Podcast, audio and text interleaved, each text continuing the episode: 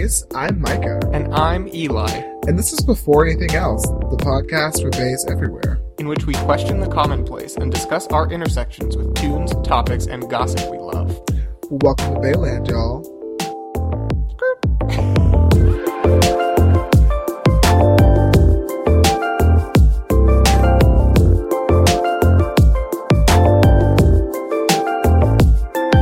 Okay, everybody recording? Yes? Okay, camp counselor, bitch. Okay. Hi. I know, that's me every time. Eli, the camp counselor, wrangling all the kids in. Uh, I just found out that Taylor knows someone that I was a camp counselor with back in the day, so I'm like in that what? mode, Fucking Camp right. CeeLo, bitch? Are you serious? Yes, yes, Camp CeeLo. The connections run so deep. Come a small, on. tiny world. I hate. I literally can't tell you how much I hated hearing about Camp CeeLo when, like, we were like in high school and in college. When you decided to go back when you were in college, and I was like, "Are you fucking serious?" Anyway, so hi rude. everybody, welcome. Uh, we are here in the the digital studio, The digital, not the real studio, the digital flesh right now. the digital flesh. We are here with Taylor Alexander, Skirt, skirt. and Taylor is someone who I discovered through their amazing, amazing piece on them, the publication that um, I know Micah and I are both big fans of. We post a bu- repost a bunch of their stuff on Instagram, and they wrote an amazing piece on them called "Non-Binary Folks Are Still Invisible, Even in Queer Spaces," and I loved it, and it really spoke to me, and I reached out to them and. Now they are here on the show. They are here. executive director, Connecting. executive director of Southern Fried Queer Pride, and the host of Sweet Tea, a queer variety show based in Atlanta, Georgia. So Taylor, thank you so much for being here. Yeah. I'm done with my Ellen moment. yeah, you literally are like trying to like grandstand right now, and I'm about to object. I'm literally about to object for like fucking like relevance right now. I can't even. Like, So we we already decided on our icebreaker because we were getting there before even starting the recording. icebreakers, But- liquid ice. I'm ready for this. I'm ready. Let's make it happen. it's sort of what has become my first question I always ask people nowadays is if you are ast- an astrology inclined person and you said yes so I was curious as to what is your alignment your chart So, I am a Aquarius sun, a Scorpio moon, a mm. Gemini rising, Skirt, skirt. wow um, a I think my Mars is in Cancer, my Venus is Aries, Oh my and my god. Mercury I think is in Aries. I'm not sure. She gave us check. the mm, But whole yeah. map, and she is not to be trusted. I want everyone to know she, she is not to be trusted. How am I not to be Oh. I love it when people give me their whole map. I saw a picture on Twitter where someone was like, I met this guy on Tinder and told him I was into astrology, and he printed me out his chart. And it was three pages that he had printed out explaining every single part. Yes, I'm Oh. Obsessed. Well, for relevance, just to, just for equity here, I am a Pisces Sun, a Leo Moon, and a Virgo Rising, and I Oh, kind of wow. forget the other parts, to be honest. I'm dead.com. I like honestly, all I can tell you is that I am probably the I'm two of the three most volatile signs. I feel like no, I'm two. I'm two of the four because Pisces is definitely one of the most volatile signs, and I'll say that from the from the jump. And It's Really? true. It's true. It's so true. But I am. It can be. it surely can be. I am. Um, I'm a Leo sun, and I'm an Aries moon. So. Oh, you poor thing. Oh, skirt, skirt. I know. I literally, Oh. I can never fit into any doorway that I walk through because my head is just too big. So, yes. so there you have it. That's where we are, and I'm trying to be sorry about it. I really am. I'm, I'm working on it. You know, it's it's a development. yeah, progress. always working on it. truly. So Taylor, why don't we just to sort of kick things off, um, if you could just like sort of give us a rundown of what it is that you do, who it is that you are. I I gave you a little, a few little uh, intros there, but I would like to hear in your words sort of the the work that you do and how you describe yourself. and start off with your preferred gender pronouns, please. Yes. So, My name is Taylor Alexander. I use they, them, or she, her pronouns. I Loving am 25. I have a lovely cat who is meowing in the background. I'm obsessed. he gets on my nerves because he pisses on everything, so Men. poor thing. but um I yeah, like um like it's been said before, I'm the executive director of Southern Fried Queer Pride, which is a nonprofit organization I co-founded in 2014. Uh, we are Yes. all about arts and advocacy and uplifting Southern people because honestly, in the national narrative, people think that the South is just a bunch of like Republicans and conservatives, and nobody's really living their truth. Right. But you know, Atlanta, Miami, um, Yes, places in like North Carolina, they're all like queer meccas. So we're we have our own history, and we are doing the damn thing, and people should know about it. Um, but aside from Southern Pride, Queer Pride, um, my day job, I work for Atlanta Pride. Um, I've been there for about seven months, and I'm the community and outreach specialist. Um, I'm a drag queen performer. I've been performing for seven years, or going on seven years. Wow. What's what's her name? Taylor Alexander. It's all the same. Oh, I love it. Yes, she's a brand. She is a brand. I'm obsessed. She's a brand. I'm a brand. Thank I'm you. dead on. No, I love it. I love it. Thank you. But yeah, and um, drag has really informed my like community organizing. Um, I've been hosting Sweet Tea, a queer variety show, which brings together drag, music, comedians, spoken word, um, all in a very DIY kind of like aesthetic um, for about six, no, it's been five years. And yeah, I'm a lover, not a fighter, but if you want to fight, I'm down to throw hands. Um, Yes, throw them bows. Yes. yeah. I'm obsessed. I'm ready for this. Oh my god, what would you fight about? Yeah, what would you so- fight about? what would I fight Great about? first I question. That's a great first interview question, Micah. Thank you. oh Thank my you. gosh, no, I love, I love, I love these questions. I think I don't want to talk about it too soon, but I've been really inspired by the Vixen on RuPaul's Drag Race right now. Yes. yes. Uh, sorry. Yes to literally all of that. And I, I already Yeah, know what you're gonna say, but go for it. But yeah, I mean, like, I'm not really here for confrontation. If we can like squash things out like without fighting, that's totally fine. But if people, specifically people who are trying me against my identities, come for me, I will come for them because I'm a savage and my mama didn't raise no fool. So Yes. yeah, Mama didn't raise no hoe. That's true. Same. Truly, truly same. The Vixen on Drag Race is every single thing I have like needed to happen in my life. ever. absolutely. Like literally, first of all, well, here's the thing though. The the craziest thing about the Vixen is that she's like that girl that you like really love, but like you don't fuck with her in real life though, because she's always in the defense. Like she's literally, she's honestly like the drag race version of like Azealia Banks. Like you really want to fuck with her. Oh so my God. hard, but you literally, but you, but you literally can't because she's always like on the defense and she's always like trying to pop shit, and I'm just like, girl, like, hold, like, We yeah, cannot we cannot go an episode without bringing up Azealia. I know we really can't. Still but, holds true. but I'm just, but I mean, the- we should always bring up the best female rapper currently living, putting out music right now. Oh, fuck. that is such. I. You opened. You literally just opened I'm like Pandora's box. banning myself because Taylor just belongs on this podcast. You literally like, just where have they been? You opened Pandora's box, and now Eli is about to be like. Eli's about to be that meme that's just like. I just think it's funny how like that's literally no, that's literally, not true. Uh, that's literally I about to be you right now. Azealia has played a vital role in Micah and I's relationship, um, loving her and hating her and loving her some more.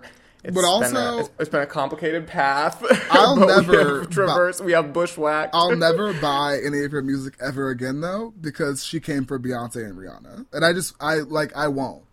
Like we're just like that is. Wait, where what the did she say about Beyonce and Rihanna? Because she might have had some valid points. Oh, oh, Okay, wait. So I just want to remind everyone. I texted everybody an agenda, and the pop culture part was like at the later part of the agenda. We- We're going off my agenda. we have um we have actually taken the mic from the camp counselor Eli, and we are now we are now we are now following a new agenda that is going to um, Okay. address the extremely vital topics at hand. Okay, okay. Let's let's flip it. I'm I'm down then. If Because- that's, if that's the trail we're blazing, then I'm I'm here. Listen, okay, listen, and I don't even I don't know I can't quote verbatim what Azealia Banks said. All I know is that she most definitely fired shots at Rihanna more than once, and at Beyonce once, and she never fired a shot at Beyonce ever again. But I think the shot at, or some of the shots at Rihanna, were that, you know, people, all these, like, kind of like B list, C list, like, musicians are always the ones that are in the studio, like, writing and crafting for the pop stars. Like, Azealia has written and done songs for Rihanna, Lady Gaga, even Katy Perry. Uh, Right. Natalia Kills, the the one who basically ruined her career by being she a very uh, she blew herself up. Lord have she mercy. blew herself up, mm, but she, you mm, know, mm, she still has a career writing for like Madonna and Britney Spears and people like that. Right. So like, you know, Oh, Azealia did all these thank you. demos, all these songs because right when Azealia was popping off with 212, everybody in the music industry was like, okay, I guess this is the next one coming up. Let's go ahead and try to like use her, get what we can, and dip out. So, you know, she did what, like Red Flame with Lady Gaga that never came out. She did a few songs that were supposed to be on Anti with Rihanna. Uh, and it just, uh, it didn't work out. Number one, in my honest opinion, I heard the demos and she was just like outshining people. Um, Wow. Oh, Jesus. she just, Yes, I mean, she can rap and she can sing. It was just like, no, it was just weird. Like Red Flame with Lady Gaga. Lady Gaga was just like there. Azealia was rapping bars around her. The songs that she did with Rihanna, Rihanna was just doing Rihanna, which is perfectly fine because she's Rihanna and she is the only Pisces that I trust. And Thank you. Thank you. See, thank you. Pisces cannot be fucking trusted. Thank you. Thank you. oh no, no, no, they're not the worst water sign. Worst water signs are cancers. But Oh! I'm not arguing with that. wow. There's no lie there. No, Scorpios are definitely the worst water signs. Because, what? like, they- no, because, Scorpios listen, are the best. Because Scorpios, you can because you can either like really be like the besties with a Scorpio, or you can be mortal enemies with a Scorpio.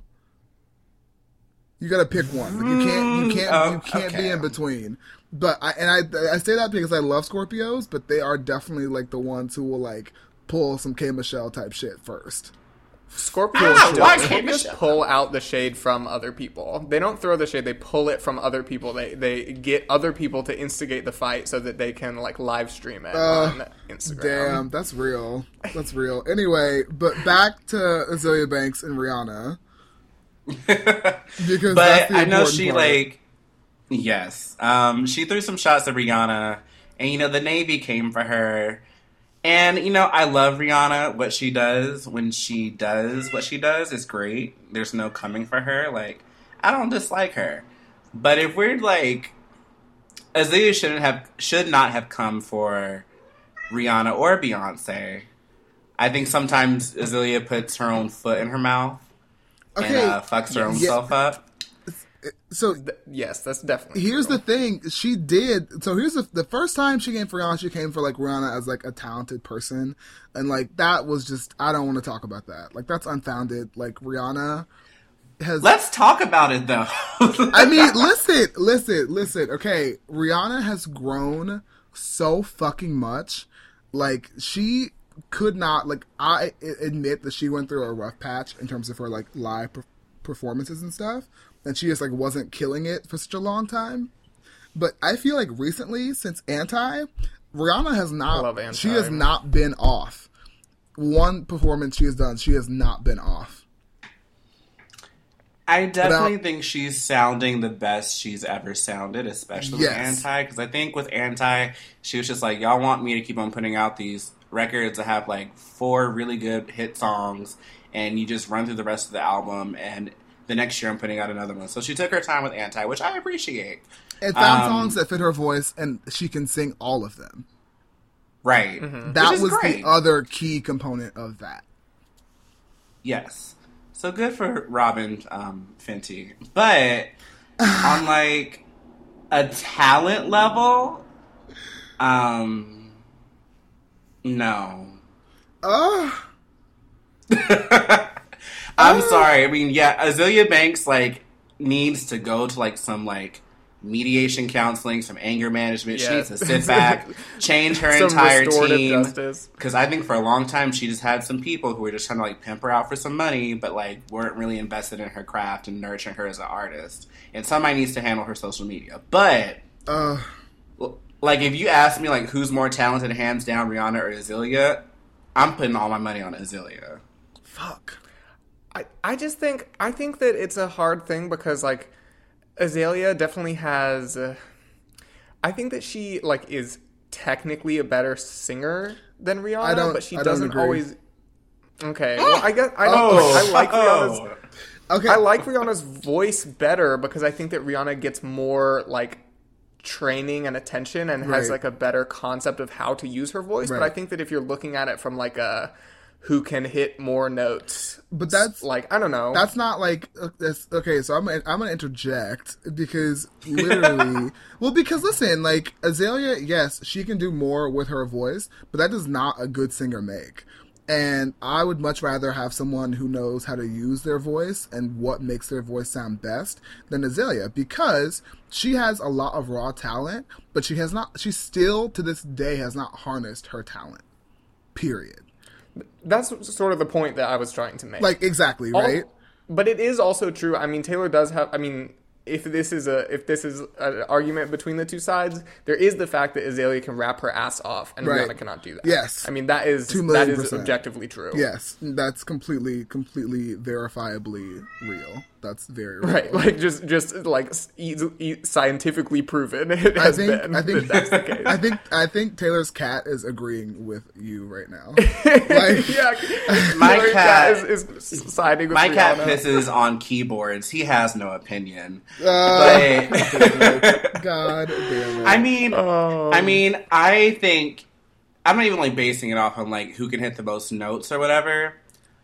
Just like Azealia's voice when she's loud and when she's quiet and when she's trying to emote and when she's trying to be angry, like whenever she dives into an emotion with her voice, I feel it. When Rihanna attempts to show emotion, I I don't know. I think my favorite vocal performance with Rihanna is on a lot of the songs with on Anti, but also on like uh, Stay. I was really impressed when that came out. I was like, okay, you do that. But um, like if I had somebody to choose from, like all the time to listen to them, I would hands down listen to Azealia. Also, because her music, uh, like discography so far, even though it's not as much as Rihanna, I just find it more engaging and interesting than Rihanna's discography. well, we did not we did not think ahead to what would happen if we brought on someone else who wanted to talk about Azealia I Banks know, as much as we I know, we did I know, not prep. I know, I know, I know. I honestly. I'm uh, like literally going to have to just change gears so that we don't continue down the rabbit hole of Azealia Banks versus Rihanna. I really, honestly, for my personal soul to like thrive in this moment, I can't allow myself to like. I just, I, mm, I just can't. I just can't. But I'm okay with We that. can- We we don't have to continue, but I will just end on saying that "Broke with Expensive Taste" is better than ah! any album that Rihanna has ever put out. oh, oh, It uh. was that we don't have to continue. but, but let me just finish. Completely. Oh my god. I literally, I actually am just going to shut that whole argument down. Oh my god, we were so close, so- everybody. We were so, like, close to moving honest- on. Honestly, broke, even just by numbers, broke with expensive taste is shut down underground underneath my foot like it does not even exist because Anti is literally one of the best albums of the past like three or four years. Mm, sure. The it. like literally, like I'm, and listen, listen, listen, listen, listen. Let me tell you, because you could, you could, you could try and argue that "Broke with Expensive Taste" had like lots of really cool songs on it, but "Fantasea" was so much more groundbreaking, and "Fantasea" still couldn't hold a candle to Rihanna's best album or her worst album. I'm gonna be the water sign here, y'all. I'm gonna I'm gonna step in and say that we should move on from. This I like debate. I just This genuinely. to- I'm also just like Taylor. How could you? How could you discredit the beauty that is rated R? Every That- everyone See- loves rated R. Rated R, Okay, Rihanna. well, Ah! here's here's here's my opinions. Um, I I'm think getting, that I'm getting so hot right now discussing this. the Leo, the Leo. is if coming you out. um, on the whole point of Fantasea Fantasea as a mixtape amazing it definitely did a lot of things production wise and just like overall as a project that like not a lot of like rappers male female whatever what have you have done in the past like you know six seven years um, i wouldn't say that it's as great as um, broke with expensive taste just because for most of it you know I feel like she was just riding on this whole like internet, um, kind of like glitch pop, whatever, internet internetscape, house music sound. I think she expounded Right. on that more with Broke with Expensive Taste. Um, I won't continue to slander Rihanna. Um, Thank you. and you know what? A lot of people, a lot of people, especially queer people, love rated R. Like it's like when you go down like different pop stars' discographies, like they're like, mm-hmm. oh, Rihanna, her best album is rated R. Britney, her best album is Blackout. It's just like everybody, All- every queer all- person all of- agrees. Thank you. on, I was like, gonna, I was gonna say that, and like I was like, let me not stereotype people real quick because I just, I, that could just be my opinion. but it's true. It's, it's motherfucking true. It's very is. true. But um I mm, mm, I don't I think if you chose mm, I don't know how to say this without hurting people's feelings. I think I think Broke with Expensive Taste did more sonically, vocally, and lyrically than the first three Rihanna albums combined. I Okay, okay. I do want to. Okay, okay, okay, okay, okay. I, I, I'm letting it go. I just need her to just like get off the internet and just put out another album, put out Fantasea 2.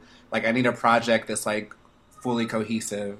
And that will Yeah. tell if you know she has, you know, standing talent that can test the time. Um I think she's working herself Uh, back in people's favor as well. Like all these celebrities like posting Anna Wintour. I'm like, okay, maybe she can like do something. She's got signed to a new label, so I think she can do well. I just think Azealia Banks' number one enemy is often herself. Always Yep, two um, million We can we can all agree on that. Yeah. Whereas Rihanna is just like chilling somewhere, probably like smoking a blunt, and then like she'll My just drop an album. It'll sell hundreds of thousands. She'll go on tour and then disappear again, which is fine. But That's my um, mood. That's my I'm mood. Still, That's Googling my what mood. is Azealia Banks' zodiac sign. She's a fucking Gemini. she's a duh. Gemini. oh Yeah, she's a Ouch. fucking Oof. Gemini. So she's volatile as fuck too. course. But okay, so back God. back to life. We're getting back to life. We're bringing it back in, and we're about to go. Jeez. We're Okay, about to go. the thing we're about, about- to go. No, but wait, hold on, wait. We're gonna because we're gonna bring it back in, and we're gonna jump off this ship, and we're gonna jump into another ship, and it's gonna be the Beyonce ship Oh God! Don't get me Okay. because that is the other. We literally are down an official rabbit hole, and I feel like Eli's gonna have to edit like half of this out. It's I be honestly think at this point I'm just waiting. Like we can regroup when we hit the break, but we might as well. If we're going down, if our car is its brakes broken going down this hill, we might as well let it go. Yeah, the bottom. two million So, percent. We're gonna fucking crash and burn. It's gonna be great. But we're gonna crash and burn talking about Beyonce at Coachella.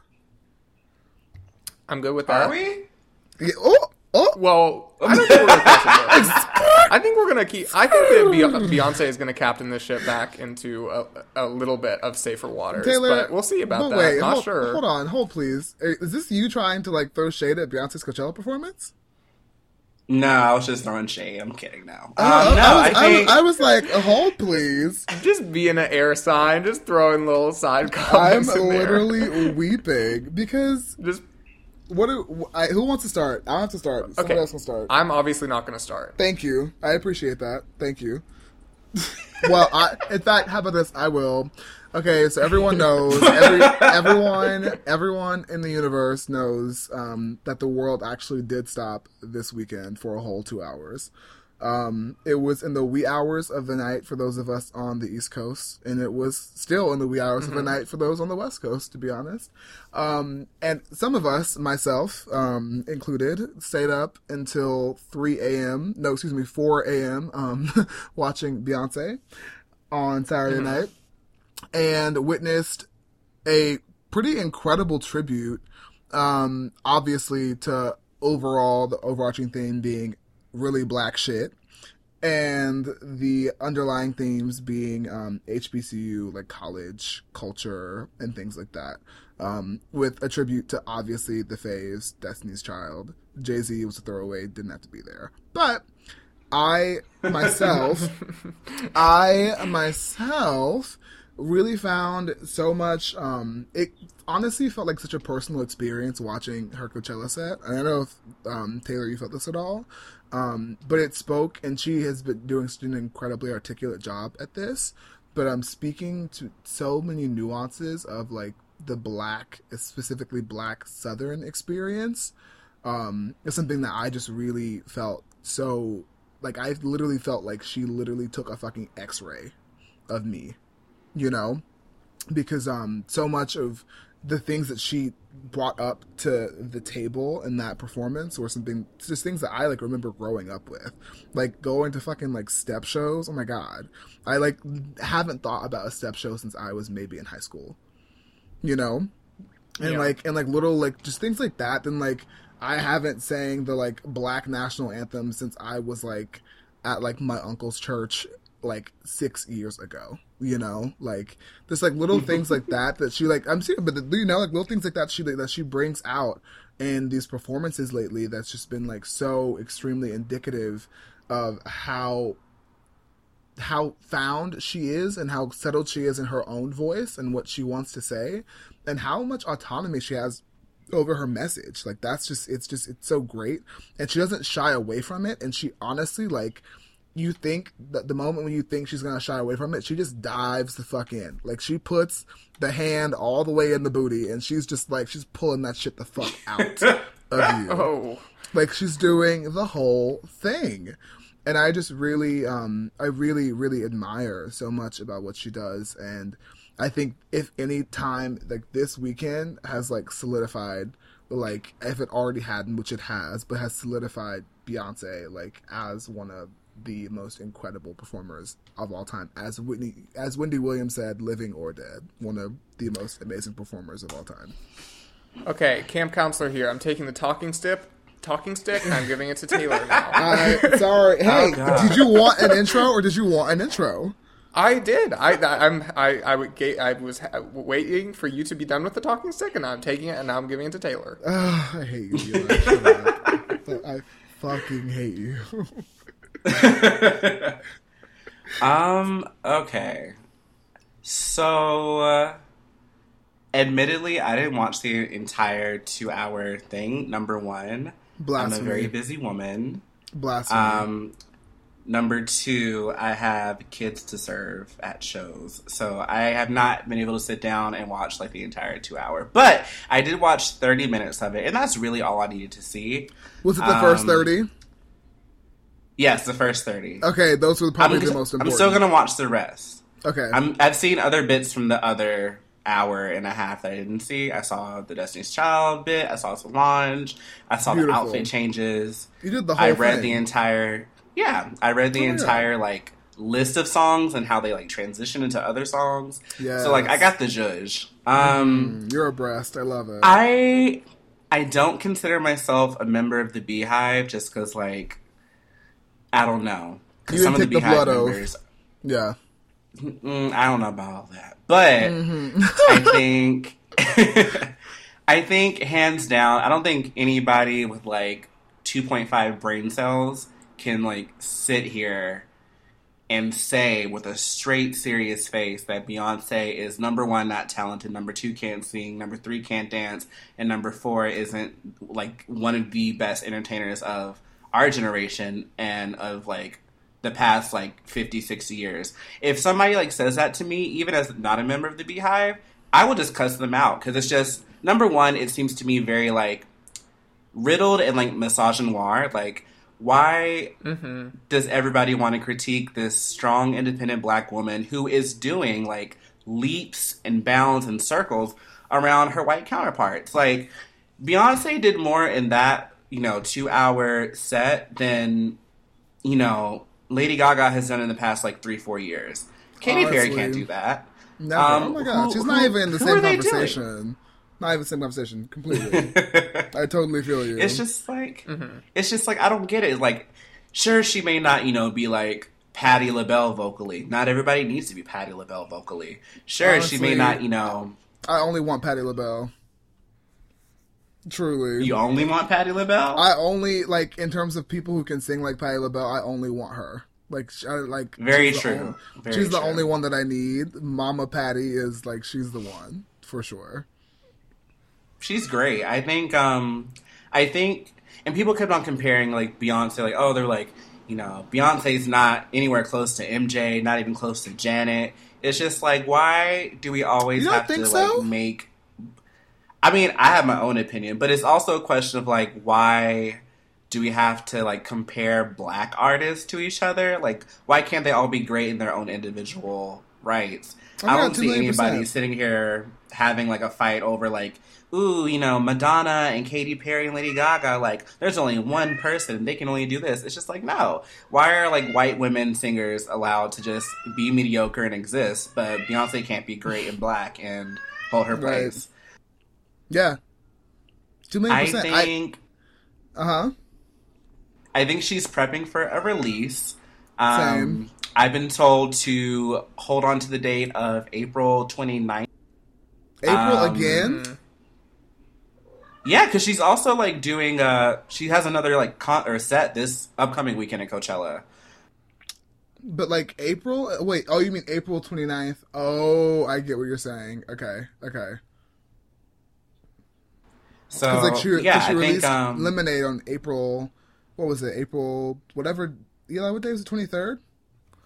Uh, I don't think know. so. I can. I think it was. I think it was April 23rd. That's when I had my um my show. But yeah, I like remember it was like the ordained. April twenty third. You called it. the- you got it, was right. the ordained, got it one. It was the ordained day of Beyonce. I like felt very blessed.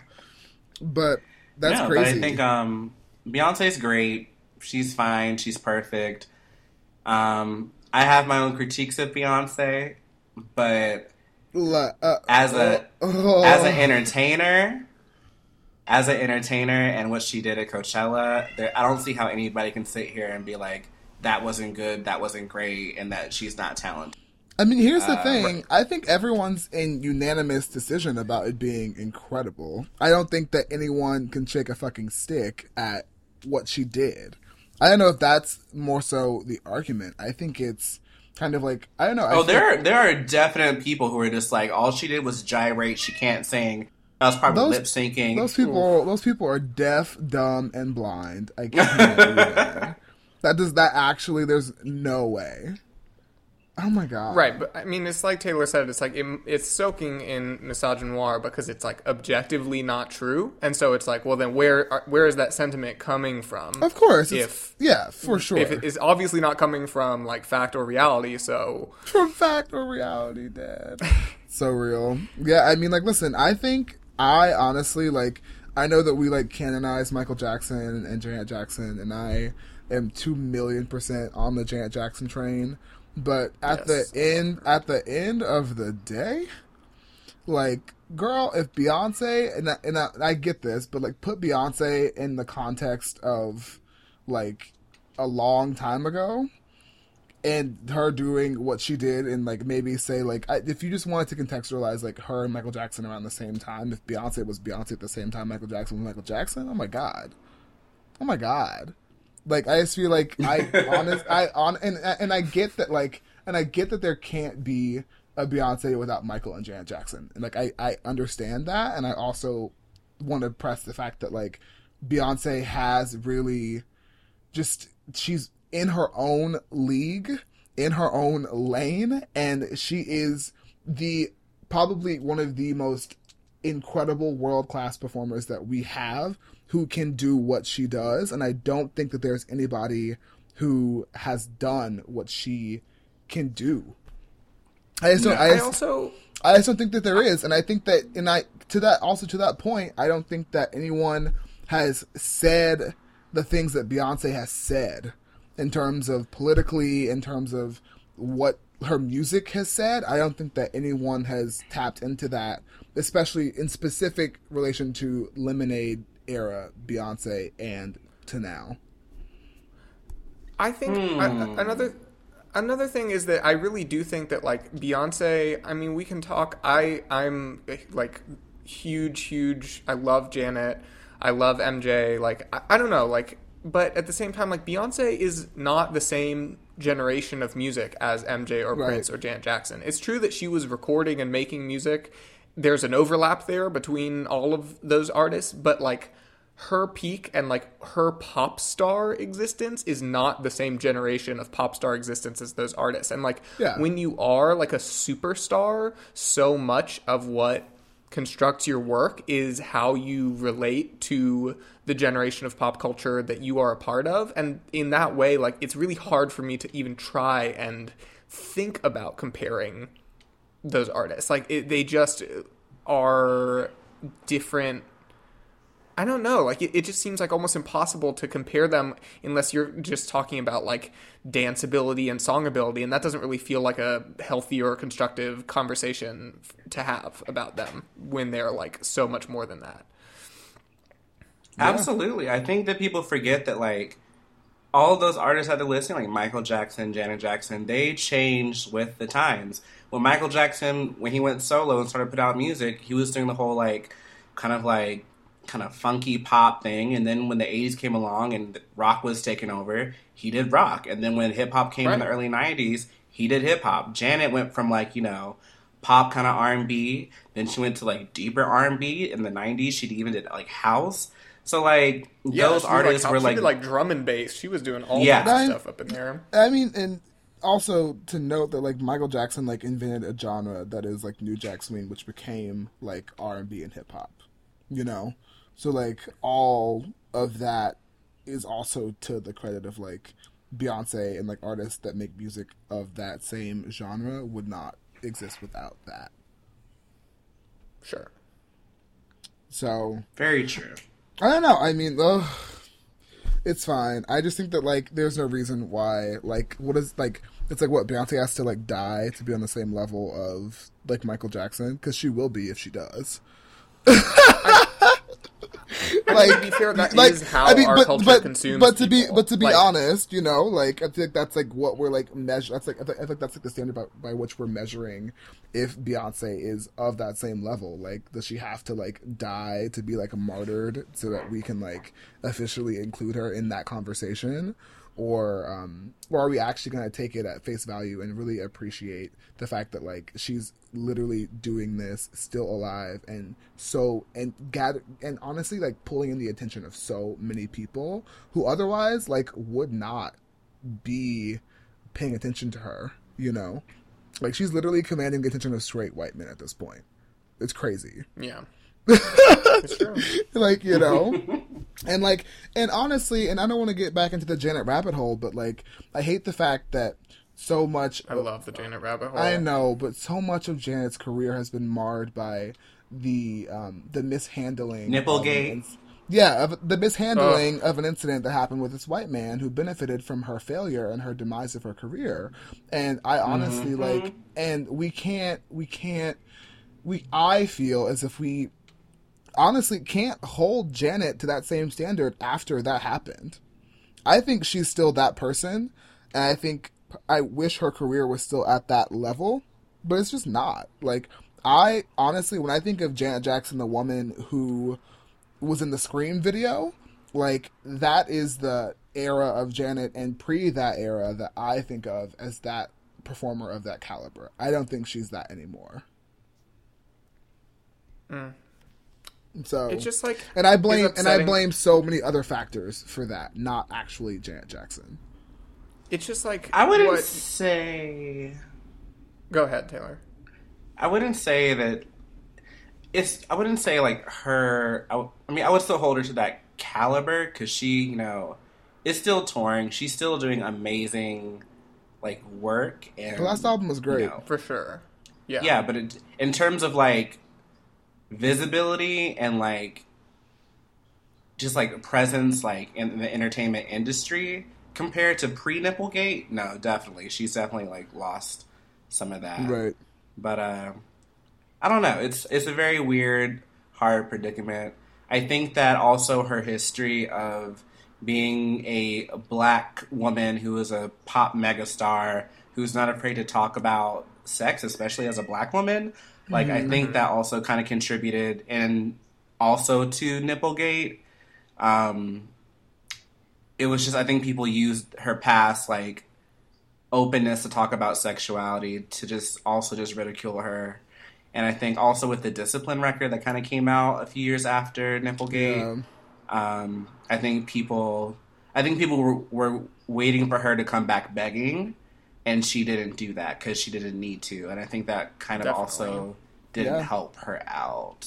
Yeah, it was like she kept Definitely. I mean, that's how pop culture consumes people. It's like either you die and you become like a martyr, like overnight you go from being totally underappreciated to being like tweeted about by every white rock superstar who apparently like bought the first ever Prince record on vinyl when like probably that isn't even true. Or like something happens in pop culture where they decide to kick you out and unless you play by their rules, they won't let you back in. And Yeah. that's just sort of the end of your career and the end of your existence in that realm. I- I mean, you can put out as much amazing, amazing music as you want, but like you're out of that world. I think Taylor's probably talking about something that's a little bit more personal than the fact that like Janet as a black woman was ousted from so much of the pop sphere, like literally like banned from award shows within that same year. And the fact that when she did come back, like Taylor said, like she didn't come back repentant. And I think that that's probably the most powerful testament to who she is and her character and who she is as an artist. And I think that that's what white people and white music executives hated so much and refused to acknowledge. And I think that's something that's so. I think that's something that's so extremely important that I honestly never fucking thought about until this point because so much of that whole discipline era, like um, even like honestly, like Damita Jo discipline, like that whole era, Twenty Yo, all that, like she just was, she just got back on the fucking horse, like, and she Yeah. wasn't, and she honestly wasn't fazed by what people were saying or what they were gonna think, and I think that, I think that that's something that was so remarkable about her career is that her music honestly just picked right back up where it left off, and I think that that was, I think that honestly is probably the most inspiring part about her musical journey, for me. I think it also shows that she has always been an artist who cares so deeply about the music that she makes. Like, For sure. I think that she could just stop selling records completely, like just become like have every record be a huge dud, and she would still keep making the music that she makes because she is dedicated to the act of creating. Like that is a core part of who she is. For sure. Oh, I I her. totally agree. Oh my Oh, well, gosh. um, let's take a little breather. I'm gonna get some tea, oh my gosh. and uh, it's, it's we will be take a sweet quick tea. break. Is it sweet tea? Um, sounds it sweet is. tea. It is going to be sweet tea just for the occasion. OMG. You're so cute, little pudding. Um, I'm so putting it on my little. I have. I have these little yarn woven coasters that are uh, skillets with cornbread in them. Those I- are my coasters. I'm gonna get my little sweet tea. I'm gonna put it on my little cornbread toaster. I can't do And it actually kind of mimics the Southern Fried Queer Pride logo, which I love. But anyway, um, y'all enjoy some music, some little tune, and we will be right back, y'all, with, with more heat. Yes.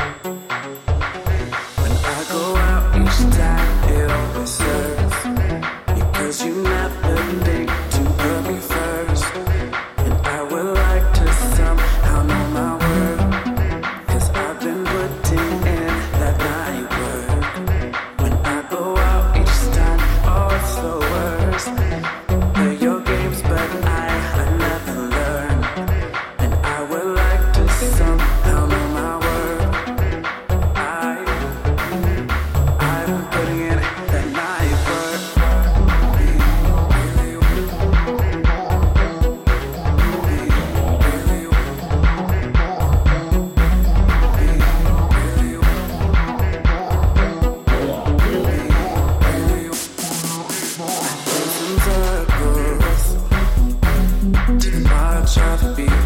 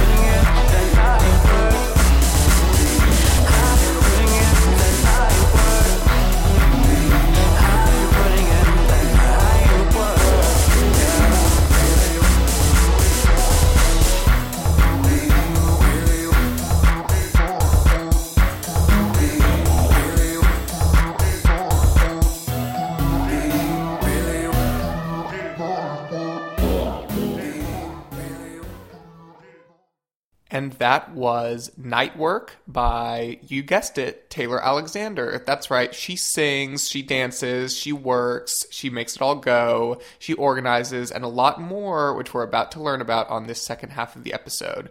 You can find her music on Spotify or other streaming services. It's Taylor Alexander, T A Y L O R A L X N D R. Thanks for sticking around, and I promise we're not going to bring up Azealia Banks again. Oh my gosh! Hello, welcome back. Hi, everyone. Welcome. Hi- oh, that was so that was so formal. Hi, everyone. That was really cute. Hi. Well, hey, every, hey, everyone. Welcome to our ASMR video channel. Oh, uh, my! Have you all seen those awful, awful, awful, awful, awful, Oh awful, my awful god! videos? I'm literally about to Oh, cancel you for the rest of summer 18. I'm done. Jeez. Well- it's like, yeah, I just want to listen to your lips smacking together for like 20 minutes. That sounds wonderful. I am not responding to that. So, oh my so gosh. we're back with Taylor Alexander. We are. um, ex- Hi. executive took- director of Southern Fried Queer Pride. Yeah, we took a little bit of a little um we like so if we were on a street, right? We were supposed to turn to the right and then we but instead we kept going straight, right? And we missed Mm-hmm. like we missed all the exits and then tried to make a left on like a highway. And, Yeah, and now we're on like one of those stretches in West Virginia where there are like no exits. No, here's the thing. And you, no But here's the thing: is that you can't make a left on the highway because we'll hit the median. So we just literally just like swerved and like wrecked a little bit. some somewhere near the Azealia Banks exit. And then we, and then eventually someone, someone towed us out of the thing, and now we're at, now Yeah. we're, we're at the We- car repo lot trying to get our shit back together. That's where we, We tried to do now. like a three point turn, and it turned into like a 23 point turn with Yeah. like hitting the median back With- and forth. But also with like, whole- we, then we had to bring out like a pie chart and like a bar graph and like all of this stuff. That- That's how that's how many points we actually ended up bringing out in that turn. Like we had to actually bring out real points.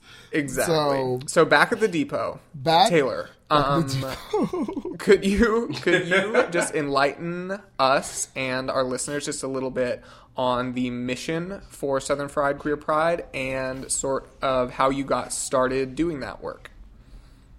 Yeah. Um, so we started.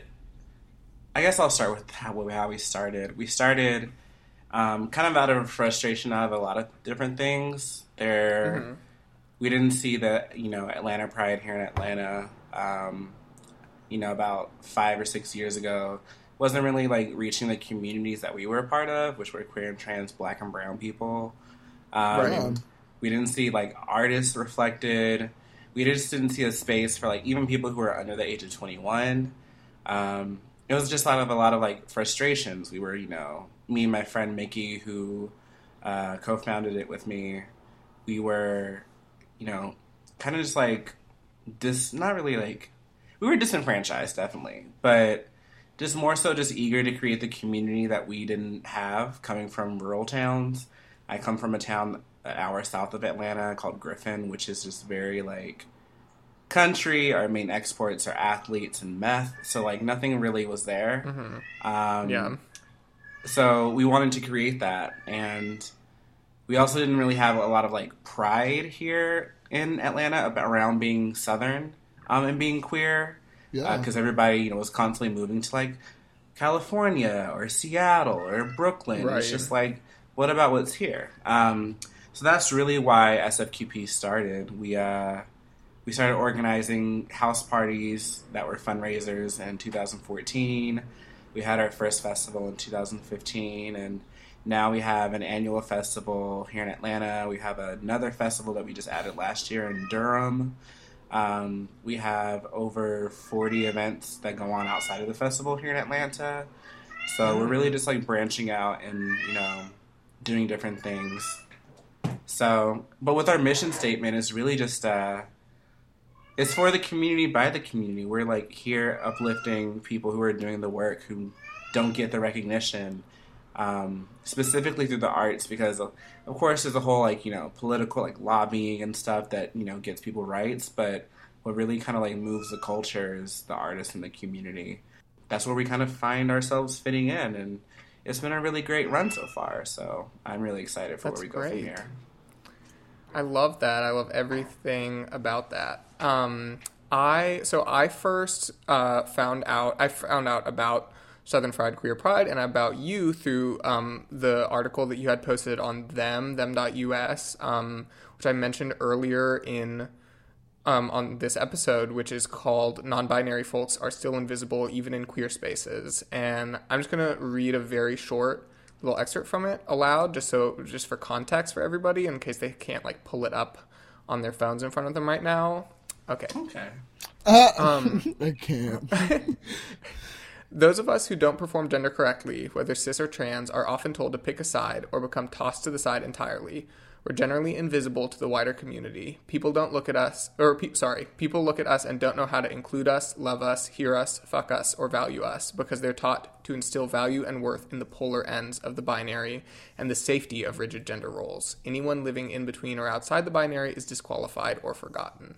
So this is something that I that really resonated with me when I first read it. Um, as a non-binary person, as someone who is in the process of changing my pronouns, um, living in the South has oftentimes for me been like a source of conflict there and like a source of pain where I oftentimes sometimes or sometimes I just feel defeated and I'm like I'm just going to move to New York or you know Chicago or wherever where people who I meet will like understand where I'm coming from and there's this like really big and vibrant queer community that I can be a part of and wouldn't that be so great? And like the choice to stay in the South for longer periods of time has been like a conflicted one, but one at the end of the day that I feel very like happy about. Um, and I just wondered if you wanted to speak on that experience of being non-binary in the South, where it is, you know, I think it's hard to be non-binary anywhere with this issue of invisibility, but especially in the South. And I wondered if you could share a little bit of that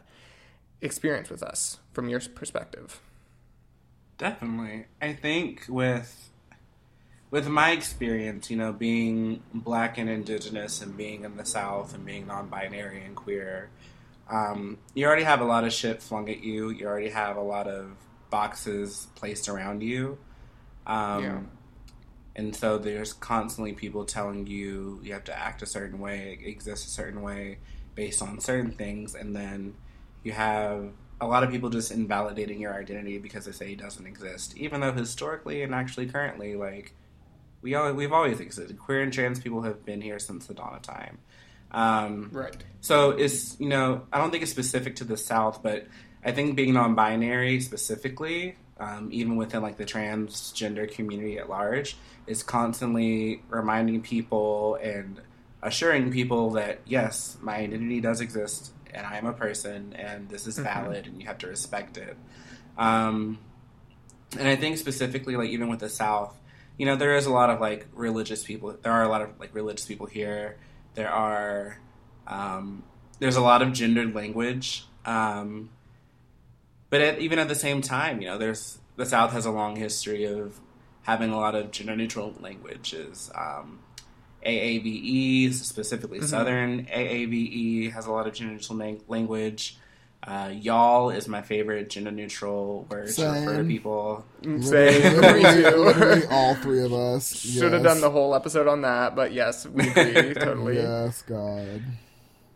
So it's just like, you know, even though people are trying to invalidate me and say that, you know, oh, I can't use they them because it's not grammatically correct or or I don't know any gender neutral like pronouns and I don't need like all this different stuff. It's like you're actually like in a place in this country that has always had gender neutral options. It's just Yeah. society at large told you that you had to go in two directions.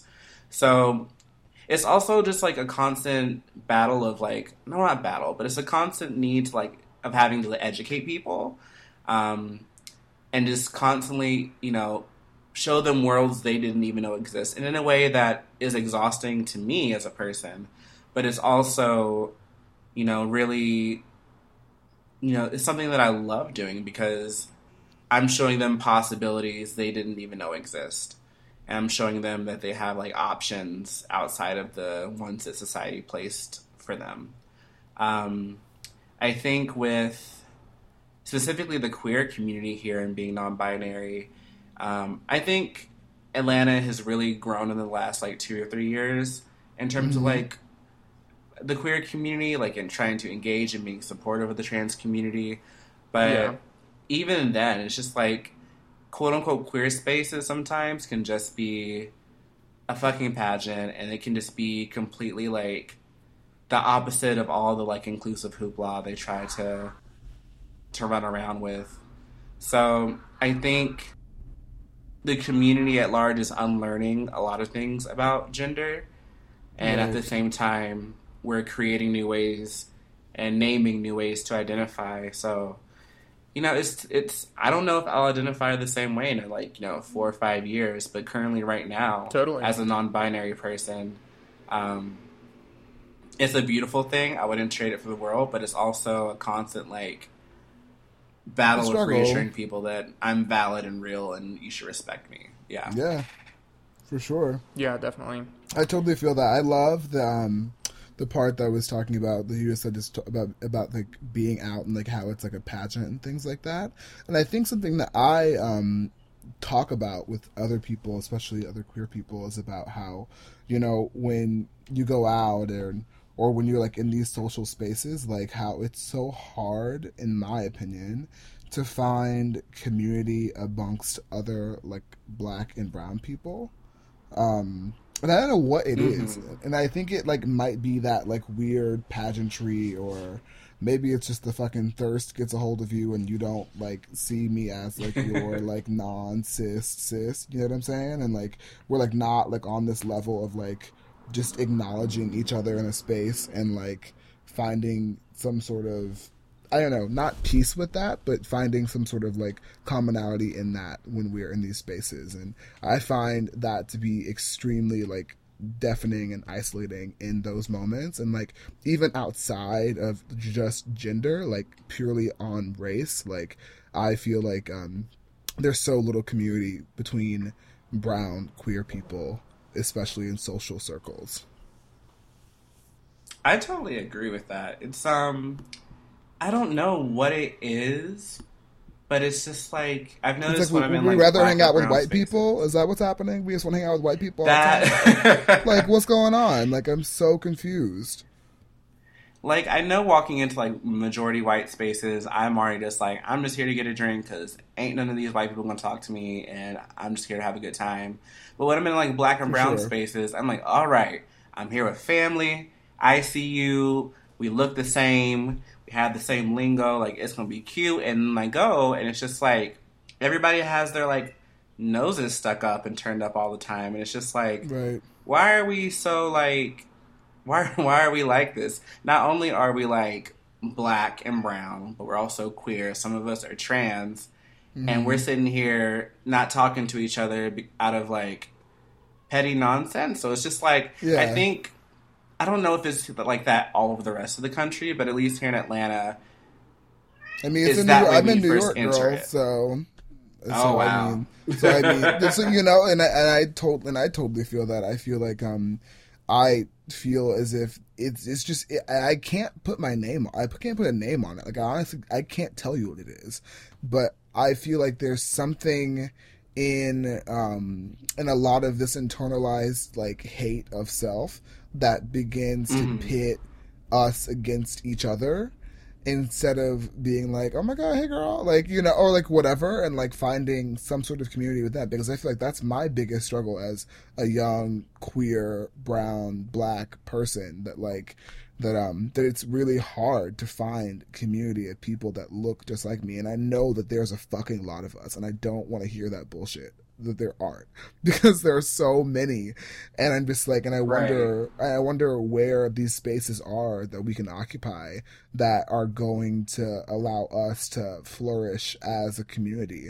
And I I honestly don't feel like it exists. For me I haven't found that so and I and I blame that I blame a lot of that too on the demographics of New York. I don't live in a predominantly like black neighborhood, but I do live in a predominantly like Asian Latin neighborhood overall. And I feel as if um I don't know, and I wonder like I, I guess my overall sentiment is that like there are so few black people that are central to where I live and where I work and where I do things and I feel like like black people like they're like they're up in Harlem and they're in the Bronx and etc. And I'm like maybe I'd find more community in that part of the city or whatever. But I feel like that's a big part of it. The fact that like so many black and brown people have been pushed to like these outskirts of New York, and so it is kind of hard to find community within that because everyone's so either far apart or doesn't live in the city or whatever, and Yeah. so there actually isn't much community geographically. And I think about that too, and I wonder if that's an issue. And I know that Atlanta is very black, and I, um, and I wonder, like I don't know, it's, it's just interesting how it, like I guess compares and contrasts depending on where you are, but how it still seems to be an overarching similar sentiment. I definitely think like I don't know. It's it's weird here because I think I think the younger generation that you know is made up of like I don't know. Like I go to like events and parties and social things where you know black and brown people who are like you know thirty five and below, and it's just like so mixed with like people of different genders and people uh, from different backgrounds. And I have a great time, but it's always when I'm with like the older like black and brown crowd that just like some it turns into like a pageant and nobody's talking to each other. And I think that um I don't know, I just see it like I think the younger generation is going to be the ones to like really just break that bullshit and just go forth with it. Right. Like, like I went to I went to New York once, and Mm-hmm. I went to Papi Juice. Oh my god, Papi Juice. Okay, can I can I what was what was your experience of Papi Juice cuz I'm going to give you mine because it was terrible. Oh, okay. Um. What was I mean. It was cute. I mean, the music was great. The people were cool. I didn't have no bullshit. I went there with majority black people. It was just like a, a groovy time, and it kind of reminds me of a lot of like more like house party DIY functions here in Atlanta. Mhm. Um, I've heard some things about pumpkin juice from black people, but I had a good Uh, time. Yeah. I mean, listen, I my experience was colored by a couple different things, and I will preface that I um that it was the weekend after the um the Pulse like nightclub like shooting Oh, wow. basically. Um and it and it just happened to be like Pride weekend in New York. It was extremely extremely surreal. Um hmm but when I did go, um, I was just I was very just so fucking surprised that like even in these like predominantly all black and brown queer spaces that the that the few white people that were there were the ones that like people were like flocking over. And like Ugh. no like you like right? I know and it's like the few white people that were there were the ones that people like were flocking over. And like there was i just didn't it just felt like everyone was all like clicked off and like no one was really trying to vibe. And like it just wasn't like a very accepting or welcoming space. It was very like we're over here you're over there oh and this white cutie is over there and i'm gonna talk to him. And like it was like very it was so weird. Honestly that was the first and last time i went because i was just so like my mind was blown by how like just just the paradigm of like what that experience looked like. It was just it honestly was so weird. So um so i have not gone back. It wasn't it just i don't know. I like what they i like what they do and I get the message, and I really appreciate that they, they have so much intention behind how they structure the event and who pays what and all that kind of stuff, and I love that. But I think that there's definitely so much to unpack about the um, the internalized racism that black, especially black queer people, have towards themselves, and not only that, but this it's not even just internalized racism; it's internalized homophobia and like this like internalized like masculinity and like all these types of things that really play into how we see ourselves and the communities that we want to create for ourselves. And it's just something that i feel like no one is having a conversation about because like no one is talking about how black and brown queer people can love each other in a way that is communal and that allows for community and connection and all that kind of stuff and i feel like that's something that i quite personally have not like I haven't perfected that either. And I think it's also because of the lack of experience. Like, I mean, when you go to like a predominantly white institution and like you grow up in different communities and like you just don't always grow up around it and you don't find much community in it when you're older, you know? Right. I said a mouthful. know why I'm sorry. no, you're totally fine. I think that uh I mean that happens like everywhere. It's like it can be the blackest function point blank period and Hmm. one one little Chad will walk in and then suddenly everybody's throwing their panties all over them. It's just like I don't understand Hmm. why I mean I understand why because white people well, because it's a whole bunch of mess dealing with like white supremacy and Right. like and we're like taught to visibility is a love whiteness over blackness for Yes. sure. Two million percent.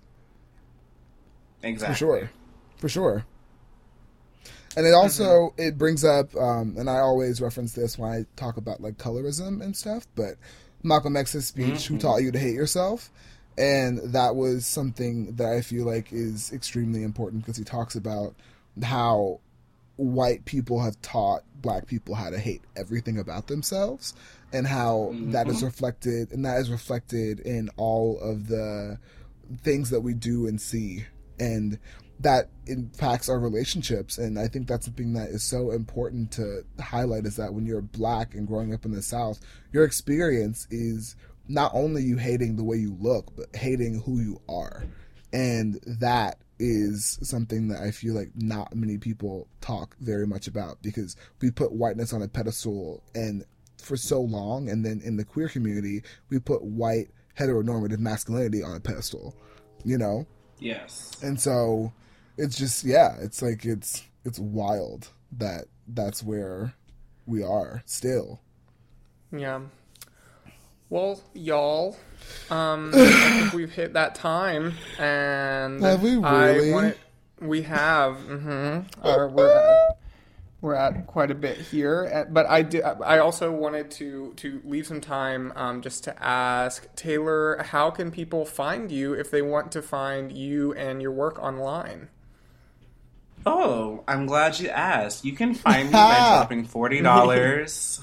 Forty dollars into my Venmo. It is at Taylor Alexander. Um, Yes. No, but you can find me on all social media at Taylor Alexander, which is T A Y L O R A L X N D R.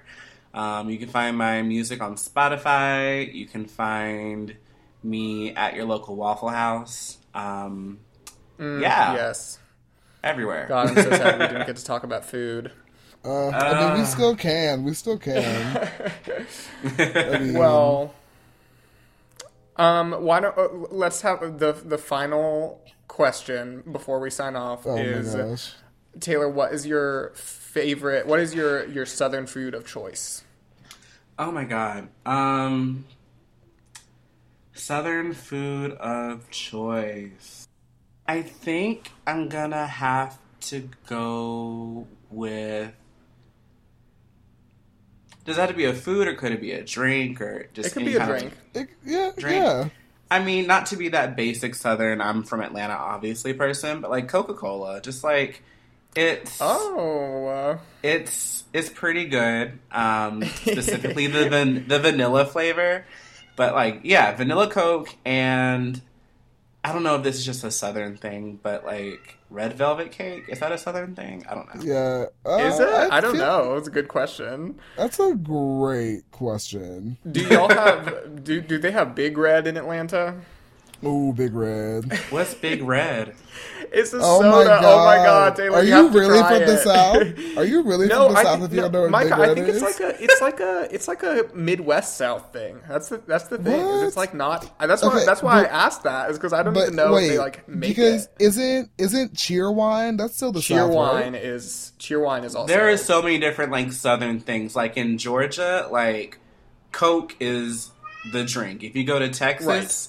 It's Dr Pepper. If you go to North Carolina, it's like some kind of root beer. You know, even like fast food Yes. restaurants, like some parts of the South, is Whataburger. We don't have that in Georgia. So In our Kentucky, fast Uh, yeah. in Kentucky, it's Big Red, which you should try sometime. If you Oh. like vanilla Coke, I- you'll probably like it. Well, let me tell you. It sounds the best thing- intimidating. It is intimidating. it is bright red in color, which Yes. is intimidating. It's problematic. But the best is part, problematic. Oh no, Big Red. Does it have like a like a Native American person that's their mascot? No, it it doesn't. Oh, but thank I would Thank I would God. not be surprised if somebody told me that there was some connection. I mean, I at some point, right? At some point. Same, same. The best part about Southern food, for sure, especially if you're talking about like things that are like in Georgia, is definitely two million percent every single time gonna be Bojangles. Oh yeah, White biscuits.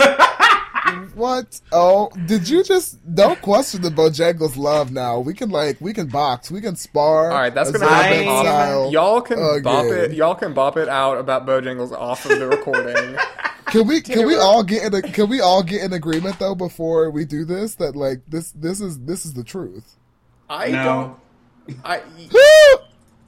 What is your oh, Eli? you hold all on. so much for What's- listening this week. What's your favorite fat? What's your favorite fried chicken spot? Then I need to know.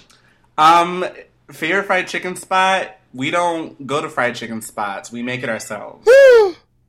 Ow, wow. That. You do, bu- But it'll probably be Popeyes. oh, oh, Micah and I do both love Popeyes. Okay. We do. I have done some terribly crazy. Things. We've done some things. terrible things. I have done. Popeyes. I have literally, I have walked across eight lanes of traffic without the right of way to get Popeyes. Yeah. I literally have traveled 30 minutes via subway just to get Popeyes. It's Oh, actually so sad the things that I have done to get Popeyes in my life. Thanks everyone for listening to our show. This week brought to you brought to you by Popeyes. Popeyes, And you got Taylor's, you got you got Taylor's Venmo handle. So Popeyes, just for that little spot, you can just You send it. pop, pop yeah, you money. can pop over some money, please. yes, pop Um, that pussy in that Venmo. Amen. As always, you can reach us at before anything else podcast at gmail.com. Follow us on Twitter and Instagram at the BAE Podcast. And y'all already know. Y'all know. You better know. If you don't know now, you you, best know. And Hey. we'll be getting at you real soon. Thank you all for tuning in. We love you so much. And Taylor, thank you so, so, so, so, so much for being here. It's been such a blast. Literally, Of course. turn Thank the you fuck so up. much. Taylor, you're gonna be back as a co-host again. It's gonna be so much fun. Yay, more standing for Azealia Banks.